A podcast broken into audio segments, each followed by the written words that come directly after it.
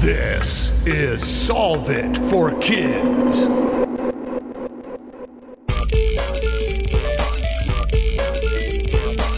Hello, my amazing and curious friends. My name is Jennifer, the Dean of all things STEM and STEAM, and this is Solve It for Kids, the podcast that gives kids and families a peek inside the real world of scientists, engineers, and experts as they solve problems in their job using creativity, cooperation, and critical thinking. And now, please welcome to the show my podcast partner, Galactic Space Geek, Jeff Gagne. Hello, Jennifer, and hello, listeners.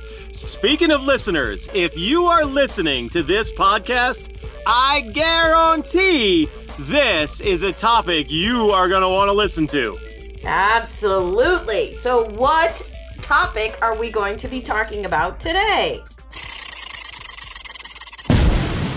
The best of launching a rocket. Sequence start in five, four, three, two, one. The best of launching rockets. Oh, Yes. I think I think we've probably had a lot of people on the show that could talk about this topic, right, Jeff? We have.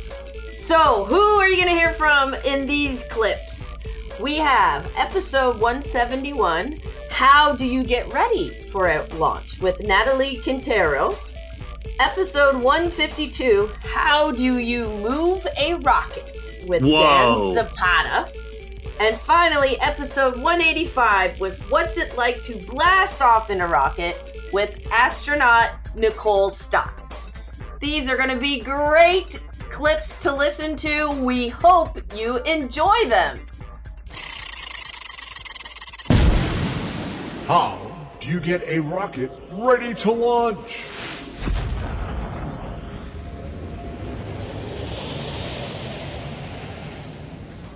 How you get a rocket ready for launch? Yes. Ooh, I think this is a topic we haven't yet covered, but we are going to learn so much about. Who is our guest today, Jeff?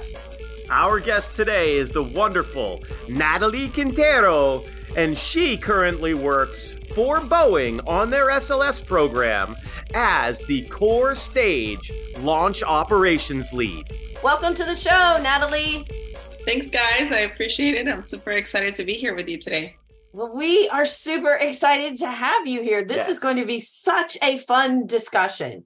But I like to ask for our mm-hmm. young listeners out there did you always know that you wanted to work with rockets even when you were a kid? Actually, no. I okay. we get that a lot, actually. So, what did you want to do? So when I was a little kid, I first wanted to be a pilot. Actually, I Ah, had the um, opportunity that my dad was a pilot himself, so I had that role model in my life early in my you know young right. And I remember like asking for Christmas one day the Barbie pilot. Uh, yep, okay. I remember her. Back Yes. then and the late 90s and well now with the Barbie movie coming up which is pretty cool. But yeah, I remember having that and wishing to be a pilot and flying was like one of the, the first things that I thought I was going to do. But later in high school, and I did my high school in Venezuela actually, I came to the US to go to college.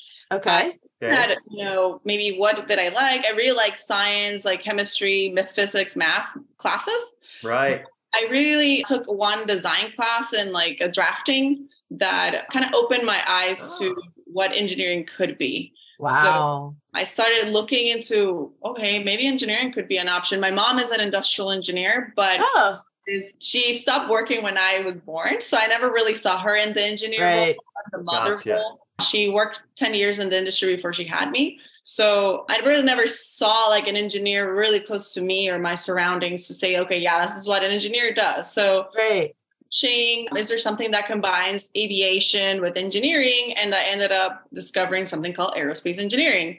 I started researching about that and in Venezuela they don't have that major in any of the universities that are there. So I started looking outside, you know, maybe Europe or the US, and I stumbled upon Embry-Riddle Aeronautical University, Okay. Yes, very known for aviation in general, but also absolutely. engineering. And I was like, okay, I paid a visit to the campus one before, like it was like my senior year. And I was like, okay, this is where I want to go. And I went to the Daytona Beach campus. They have two campuses, one in Prescott, Arizona, and one here in Daytona Beach. Right. Florida. and I, I I loved it. Like I loved the campus, the people, the fact that everybody was like so aviation space oriented. Right. I did start at college when the shuttle program ended, so I never got to see a shuttle. Oh, launch. I did in my life, really. yeah. yeah, but going to campus and just being surrounded about that, it really opened my eyes into not just aviation, which is what I was familiar with, like airplanes, like from having an airport Right. by like the international airport in Caracas, but seeing like oh a space and i remember seeing one of the first launches rocket launches was a night launch it was when spacex was doing their dragon demo Oh, wow. and then i saw ula launch and i was like wow interesting and Yeah. then i would always go to kennedy space center you know to visit and to geek about it yeah. life led me to kennedy space center actually to do you know real work plus program so that's kind of like how i ended up working on rockets but yeah like Wow. life has its mysteries to work around it. So wow. I love how you fun. just put that life has its mysteries in figuring that out. One thing you mentioned that I have never heard before, I've heard lots of folks say, and especially on the podcast, that they come to engineering not in a direct route, something else kind of happens.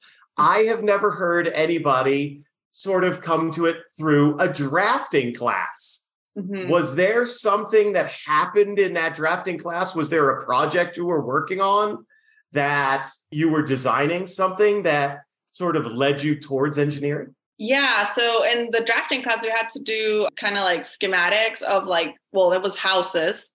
The Right. ones Okay. The like the class had, and I was like, it's, it was more like architecture if you think about it a little Yes. bit. All right. But I was like, oh, that's cool. You know, kind of designing the well, in this case, the, the layout of what a house could be, and then what is like, you know, the materials that it needs to be. And I was like, okay, you know, you, you can play a role into design, even though I don't do design engineering as my current role, I do operations. But I think in general, though, even in whatever phase you might be in an engineering project, having that creativity, I think it pains out, you know, through other disciplines within the engineering world. And engineering is really big. You know, you go Yes. into studying aerospace engineering, you can be doing millions of things. Yep. Um, Yes. My classmates, we all did the same classes and we all do different things. Like Right. keep in touch. So I think, and that's one of the values of like doing internships too for students when they get to that. And I actually have learned that some high school students even have internships now. Like NASA has that opportunity. wow. Companies do that as well. And that's awesome because that is really how you engage and see, oh, look what I can do. Or maybe I didn't know that because you can touch everything in a classroom. Right. You're Right. doing a degree. It's impossible. So yeah. So Okay. yeah, that's amazing. My son is a material science engineer, but there's so many different ways that he can take that. Same thing as as you were saying. So now you work for Boeing, which is really cool, and you get to work on the SLS. So Yes. tell us a little bit about what you do now. Right. So I've been working with the SLS program over now eight years now, which is kind of crazy to think about because uh, I started with Boeing as an intern in their Boeing Commercial Airplanes division up in Everett, Washington. Wow. I made my transition into space on the last summer before graduating college. One of the reasons I wanted to work is obviously, oh, space looks cool. I did actually a project with Johnson Space Center as a student on the Vomit Comet. Oh wow. Yeah, and they, they had a whole program for like college students called the Reduced Microgravity Flight Program. And basically, universities across the country would compete to get their experiments to fly on board the Vomit Comet. I did that in 2014 with a joint team between Duke University and Embry Riddle. Wow. And I think that was the first time where I was like, wow, this feels like I'm an astronaut and it was so cool to work in space. Because when we went on the flight and the airplane did parabolas, and you're literally floating for like a couple seconds, obviously, but it just feels surreal because you feel like you're in a pool, but there's no water sustaining you up in the air. Your body's trying to figure out what is happening. And I remember the first parabola. Everybody, all the students were so excited about, you know, just the feeling. And then it was like, okay, everybody get to your experiments. You know, we, we have to do. You uh, can't just fly around. So, so I do have to ask: Joy, right? Did did you throw up on this and get sick, or were you I one of did those lucky people? Oh my gosh! All right. So they Good for you. Nice. Yeah, they did four flights, and my flight with the, with the people we were did not vomit, but the other ones, at least one or two people did. Yeah. I can imagine. Yeah. Well, but it does get the name, right? The Vomit Comet. exactly. Exactly. But what a really unique experience that had to be. Yes. And that actually was the one that I was like, wow, like it would be really cool to work in space. And so as I was interning, I did two internships in Boeing commercial airplanes. And I was looking to see, well, what other opportunities are there for space? Well, Boeing has a big portfolio in space, not Oh, just yes. rocket, but they, you know, we do satellites, we have Starliner, other projects Right. we are involved. And at the time, I was looking to go to California because that's where our satellite development center is at. But there was no opportunities at the time. So life led me to SLS really. Um, opportunities through networking really. And also, I didn't want to live in the north because I'm from South America. So it would have been really nice to stay in the lower part of the country. And so, yeah, I got the opportunity to go work in the SLS program on my last internship before graduating college in Florida at the Kennedy Space Center. And I've been there ever since. wow. Uh, my career has been working on Artemis 1, which we launched last year. Yes. Success. Yay. Yeah, and now I'm working on Artemis 2, which is going to be the first, you know, manned mission and I'm super excited about that. How do you move a rocket? How do you move a rocket? So, believe it or not, this episode for me is so exciting because I remember learning all about this as a kid. So, who is our guest today, Jeff? Our guest today is the incredible Dan Zapata. He is a crawler systems engineer at Jacobs working at Kennedy Space Center. Welcome to the show, Dan. Hi, Jennifer. Hi, Jeffrey. It's great to be here. Great to be on the show with you guys. We are so excited to have you. We're going to talk about one. I mean, there's so much about the space program that is amazing, but I love learning about the crawler. And I told this story before, but I'm going to tell it on air. So, the very first time I came to Kennedy Space Center with my parents back in 1980, yes, kids, do the math. My mom was so excited when we took the tour in the back, and there was the crawler. My mom was like, "Do you know that?" And she starts listing all of the what it does, how fast it goes, and what it carries. what I was talking about. I was like, I didn't realize my mom was such a space geek.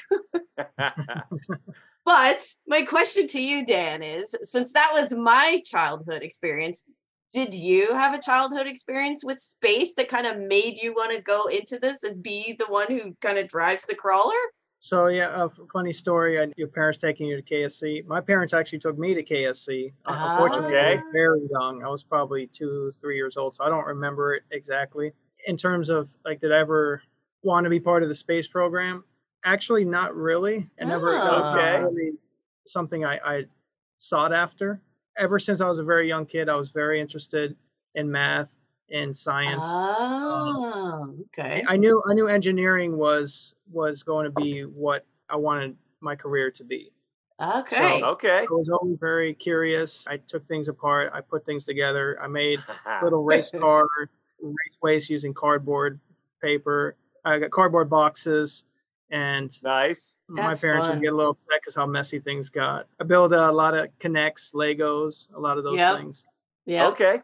That's awesome. So while you were in school, were you expecting to grow up to be the guy that builds something really big and cool? Like that type of engineer? I'm not sure if I wanted to actually build something, but I, I definitely wanted to be part of the design of a Okay. uh, piece of equipment. I think at a young age, that's what I was looking to do. Well, that's kind of what you do. So were you one of the ones with the Legos where you you didn't always follow the directions and you kind of built your own Lego stuff? Yeah, definitely. there you go. There you go. You were designing even at a young age. That's awesome. Okay. So we can't waste a whole lot of time. we have to talk. Can you tell us what your current job title is and what exactly that means? right. So I am a systems engineer for the Crawler Transporter Group, Wow. Okay. specifically electrical systems. My degree is in electrical engineering, and Okay. uh, I work for Jacobs, which is the prime contractor for the exploration ground systems here in NASA. And in layman's terms, that means we receive a lot of the flight hardware, and our job is to integrate the flight hardware, put it all together, and have it ready to go out for launch. What my group does specifically is we transport articles of flight hardware, if it's booster segments, if it's the Orion capsule that will have astronauts in it, or if it's the entire assembly, which is the center of the rocket, the booster segments on the sides, the Orion capsule on top.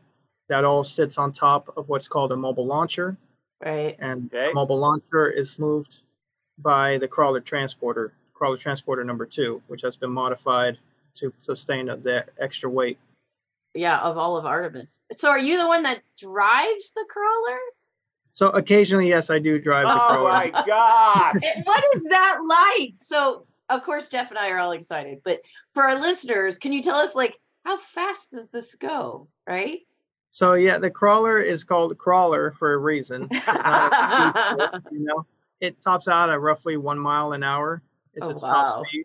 And Okay. of course, you have to go slower for turns, for going over roadways or, or Okay. docking. wow. The crawler itself can vary in speed, anywhere between zero point, you know, zero one miles an hour to one mile an hour, depending on what we're doing. Wow. And driving Okay. the crawler, driving the crawler is. I know you guys ever had a building and just try to put a steering wheel on it. That's a great analogy. It's 131 feet long. It's 114 feet wide, and it varies in height between 20 and 26 feet. So Oh it my really is like you're moving the the whole entire facility, and it's so big that the driver alone can't do it themselves. They have people on the Oh. ground as observers, Right. and they Okay. are watching the crawler. Your blind spots, you know, your blind spots are huge. You know. Sure. I would think, yeah. I drive a minivan and I know that I have little tiny blind spots. Blind spots. I can imagine what you have on a crawler. Yeah. Oh, that's great. So during the first launch attempt for Artemis, I was lucky enough to get a tour, and my group went right up next to the crawler. So I was able to get super close to it. We were able Mhm. to touch it, take pictures of it, but we weren't able to get on it. So one question I still have is it a cockpit? Is it does it look like the inside of a car when you get into drive? Is it a steering wheel? Is it more like flight controls? What's happening in there?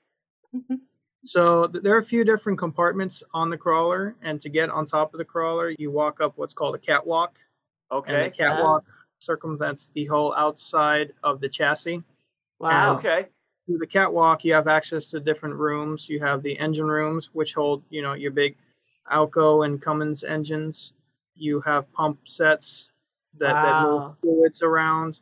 Another room is the control room, which is kind of the brains of the operation. Right. Okay. Not, not to mention the hardware brains, but also the the engineering people are, are sit there, including myself at times.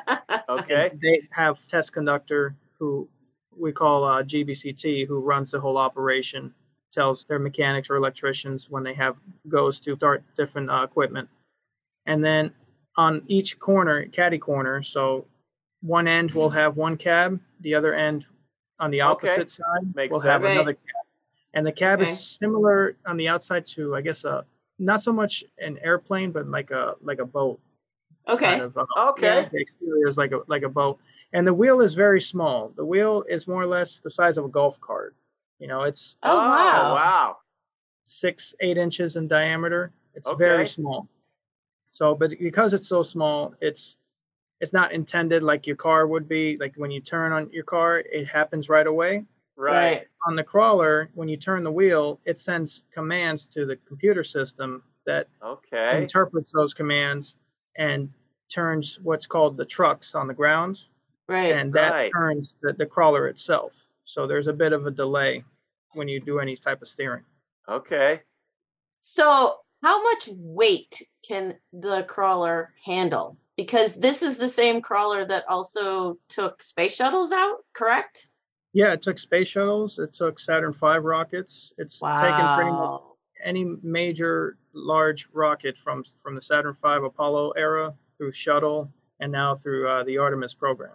Wow. And I'd like to note there are actually two crawlers. We have crawler transporter Ah, one Okay. and crawler transporter number two.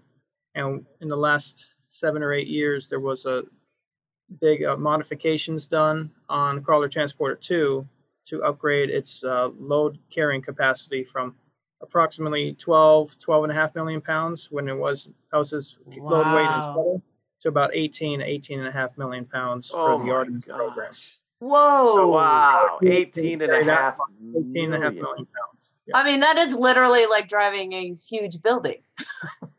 Oh yeah, the mobile launcher itself has a has a very tall tower over 300 feet. Not to mention the rocket that sits next to the tower. So we are moving a building. Wow. Wow. rocket. So to hold 18 and a half million pounds, how heavy is the crawler itself? So the crawler itself, it's lost some weight, but it's also gained a lot more. The crawler itself is around 6.6 million pounds right now. What is it like to blast off in a rocket ship? Auto start in five, four, three, two, one. What's it like to blast off in a rocket? I think we have a pretty amazing guest for our listeners today, Jeff, don't we? Who is she? I do agree. If you are not already a fan, after this episode, you will be. Today we have the one and only astronaut Nicole Stott, artist, author, aquanaut, and former NASA astronaut with more than 100 days in space. Welcome to the show, Nicole. Thank you. I need you guys to introduce me all the time. Well, Welcome to done- King Supers. This is yeah. You've done some amazing, amazing things. And, you know, we always like to start out since we have some young listeners. When you were a kid, did you always want to go to space? You know, I think I did, but I didn't think about it like it was something that was real, right? I mean, it was Ah. really, it was, I mean, real, like that could be real for me, right? right. I mean, I know, you know, you guys probably can't believe that I'm old enough to have watched that first moon landing, but I did. And I have vivid memory, you know, in front of the black and white TV with my Wow. family eating a grilled cheese sandwich or something, watching this go on. And I think even at six or seven, you realize that, you know, holy moly, people walking on the moon is pretty Yeah. extraordinary, right? Yeah. yes. And so it was exciting for me and all of that. And I thought, man, that would be really cool. But it didn't seem like, here's what I'm super thankful for to my parents and so many others in my life that nobody ever said, oh, Nikki, you can't do that. You know, you can't fly in space. You can't be an astronaut. Nobody ever did that. I just kind of laid it on myself that, wow, that seems like something other special people get to do, you know? Right. And even as I got older, I felt that way. And so, very thankful Right. for mentors in my life and people that encouraged me once I started questioning it. But Yeah. man, I'll tell you, if I could go back in time, maybe I would have just like been from the from day one, you know, now that I know how awesome it is. that is Yeah. fantastic. That's a great way to start. Is there one inflection point back in the day that you can remember that was sort of that, okay, that's it, I'm going for it? So I studied aeronautical engineering in school because Yeah. I mean, when I was in high school, I didn't even really get ready to graduate. I really didn't even know if I was going to go to college. And I saw, I mean, I had no big plan, you know, and I'm old. So back in that day, you know, there wasn't this pressure like there is on kids now. Like the moment they enter college, they need to have a resume and know. And all, I mean, I don't know if I'd be sitting here with you if that had been what was required back then. But you know, I loved flying, wanting to know how things fly. So I studied aeronautical engineering and I did that right up the road from the Kennedy Space Center. And I grew up in Good Florida place to do where, you know, things fly to space from. yes. And, you know, so I was excited about that in general. My uncle worked at the space agency over at Kennedy Space Center. And so I got a little insight to what was happening with the space shuttle program and that kind of thing. And while I was at college, I was like, oh my gosh, you know, if you want to know how airplanes fly, why would you not want to know how rocket ships fly? And then Exactly. that, yeah, I mean, what really seriously, Right. why would you not? and the shuttle program was getting up and running and and then I'll stop rambling but long story short when I graduated from college I was very fortunate to get a job at NASA at the Kennedy Space Center as an engineer on the space shuttle program you know we were getting back to flight after Challenger and all this whole big group of young engineers came in and it was during that time probably while working on the shuttle and station projects and I got to see astronauts coming through Yep. preparing for their flights. Right. And Right. I was helping make these vehicles, put them, you know, get them ready for them to fly That's with this really awesome group of people. And I started thinking, you know, seeing, I'm like, man, you know, 99.9% of an astronaut's job, sadly to astronauts, is not flying in space. It's here on Earth, Oh, right? yes. And Yes. then it's so true, you know, Yeah. and then best I could tell, the majority of it was a lot like what I was already doing as a NASA engineer. And Ah. so Oh, okay. You know, so I started thinking, well, maybe I could consider this. And that's when I reached out to a couple people that I considered to be mentors, you know, people who taught me lessons like this one. I'll show you my little guy that I've had on my desk ever since this has happened. So, my friend Jay Honeycutt, who taught all of us young engineers to approach every problem with, you know, the idea, first of all, that there is a solution to the problem, but also with the here's how we can, not why we can't approach to Oh, things I like that. and all of these things that just started getting embedded in me and seeing what astronauts do i'm like you know maybe i should talk to them and see if this is something i should pursue and you know they did exactly i think what my like spirit needed which was just to be somebody to say okay nicole if you want to do this you got to pick up the pen and fill out the application Right. you know Exactly. it's like they gave me permission to do the one thing in the whole process that I've had That you had to of. yeah, you know, and it wasn't going to cost me anything. It wasn't going to hurt. You know, I could still think that maybe they won't pick me and oh, only other special people get to do this, but I at least was, you know, putting you myself out there. yeah. Yes. And Yes. so thankful for connected that. so many different small dots, so many different small pieces of the puzzle from the aeronautical engineering because you like the flying. And then Yeah. your uncle gave you a little bit of a glimpse into what NASA happened, and you happened to go to college close. And there's a lot of little breadcrumbs along the way that led to this. That was cool. Yeah, and I think that, you know, I like that you mentioned that, you know, that I liked flying. I think that's a big deal, you know, and maybe it was better for Ah. me not to be in that position of from the time I saw humans walking on the moon that it was like life was going to be over unless I became an astronaut. yeah. I mean, and I've. I, I mean, honestly, I've met people who are so wrapped up in becoming an astronaut that they aren't maybe appreciating the awesomeness of what they're experiencing along the way. And I can tell you, having been a person sitting on the other side of the table now, you know, for the selection process, we are looking for people that are are absolutely excited about the work they're doing Yes. that are motivated to Right. pursue what they're curious about right they want to learn Yes. more about it they're looking at the you know the awe and wonder in the world around them and they're pulling that into their lives and the way they create things the way they explore just through what they're studying at school or hobbies that they have or ultimately the jobs that they do. And then all of that feeds so I just just such such a cool way into making somebody that you'd want to pick to be an astronaut that you'd want to spend an extended period of time on it in a relatively confined space with you know beyond just what they studied and you know it's pretty cool to see how that whole process goes down. And i think it goes back to what you guys just said. It's about that curiosity. It's about Yes. that wonder and really exploring that in a way that's meaningful to you. And then that's how you end up giving back the most to the world around you too Exactly. And and that makes a lot of sense. And that's what, you know, I'm sure you say all this to the students that you talk to. I say that when I talk to them as well. Just be curious and notice Yeah. the world around you, explore. That's what makes everything exciting. Then everything else that you learn, you get, you know, really interested in and it kind of just moves along. But I'm really curious. So after you went through this whole journey, what was it like the very first time when you blasted off into space? Were you excited, nervous? no no i wasn't excited at all right yeah i think i don't think you can really explain the level of excitement that's going on inside you i mean this is it's like human beings we have to respond to all this right, right. you have to respond to everything i mean just the emotional side of it the physical side of it everything. And once you're strapped into that seat to launch it's like it's all you know finally coming together. These years Yes. of training you know the support from your family and friends all of it is kind of just churning there. Wow. and but i think it's an excitement for good right? It's like adrenaline for good like you know?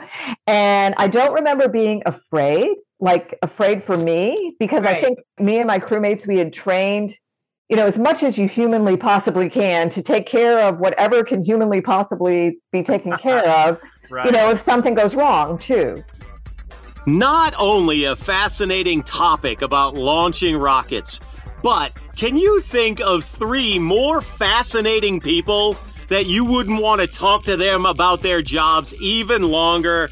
Nathalie, Dan, and Nicole, wow. What a great trio we just had, Jen. Absolutely. And I mean, no, I can't think of anybody better than that. and we covered everything from how to build the rocket to move it to blast off in it. I mean, this is fantastic. so if you want to listen to the entire episode of each of these, make sure you go to solveitforkids.com or you can catch us on Spotify or iTunes or any place that you listen to your podcast. And we hope you have tons of fun listening and learning about launching rockets.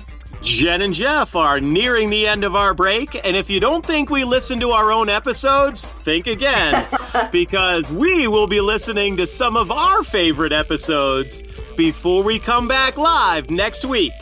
You'll hear us then on Solve It for, kids. kids.